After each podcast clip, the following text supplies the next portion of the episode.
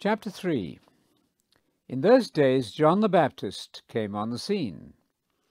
He was in the Judean desert proclaiming the gospel. And he said, Repent, because the kingdom of heaven has drawn near.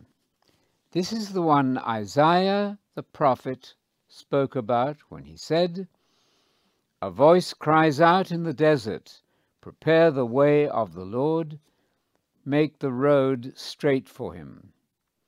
John was wearing camel hair clothes tied with a leather belt around his waist.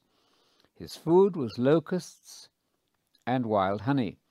People were going out to him from Jerusalem, all over Judea, and all the region around the Jordan, and they were being baptized by him in the Jordan River, confessing their sins.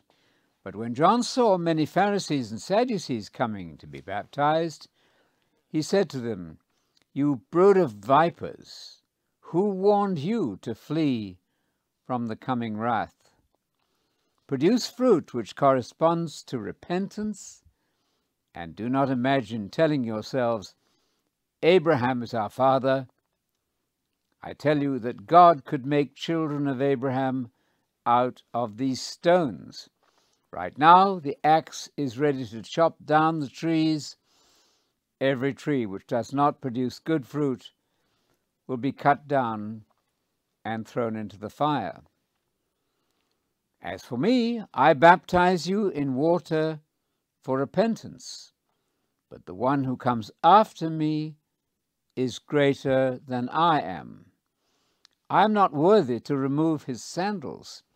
He will baptize you in Holy Spirit and fire. His winnowing tool is in his hand, and he will clear the threshing floor. The wheat he will gather into the storehouse, but the chaff he will burn up with fire which cannot be put out. Then Jesus came from Galilee to Jordan to be baptized by John. But John tried to dissuade him.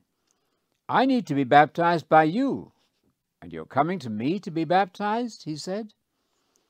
Let it be like this, because it's appropriate for us to do what is right, Jesus answered. So John agreed.